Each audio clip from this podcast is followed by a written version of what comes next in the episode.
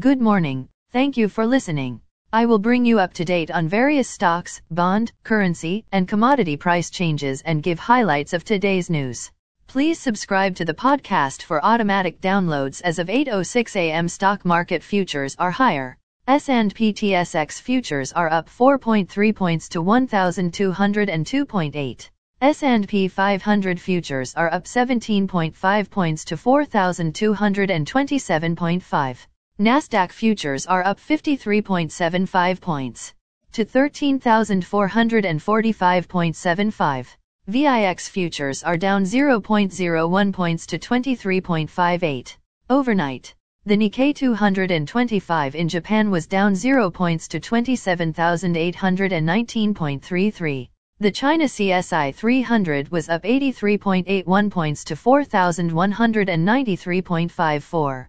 The DAX in Germany is up 33.35 points to 13,733.77. The CAC 40 in France is up 0.22 points to 6,523.66.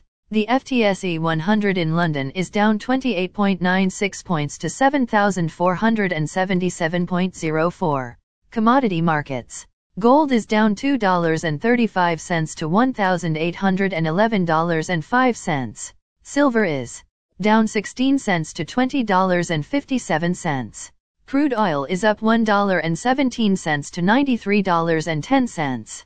Copper is up 4 cents to $3.69. Natural gas is up 24 cents to $8.45. September corn is called to open higher at $6.25.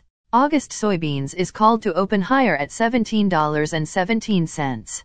September wheat is called to open higher at $8.06. The Canadian dollar is 1.277. Highlights of today's news. Stelco warns of lower prices rest of this year. Indigo reports. Loss. China to conduct new drills in South China Sea. Bitcoin at highest level since mid-June. Chinese VAR sales up 29.7% in July. Again, thanks for listening. For automatic downloads, please subscribe on a podcast app or platform.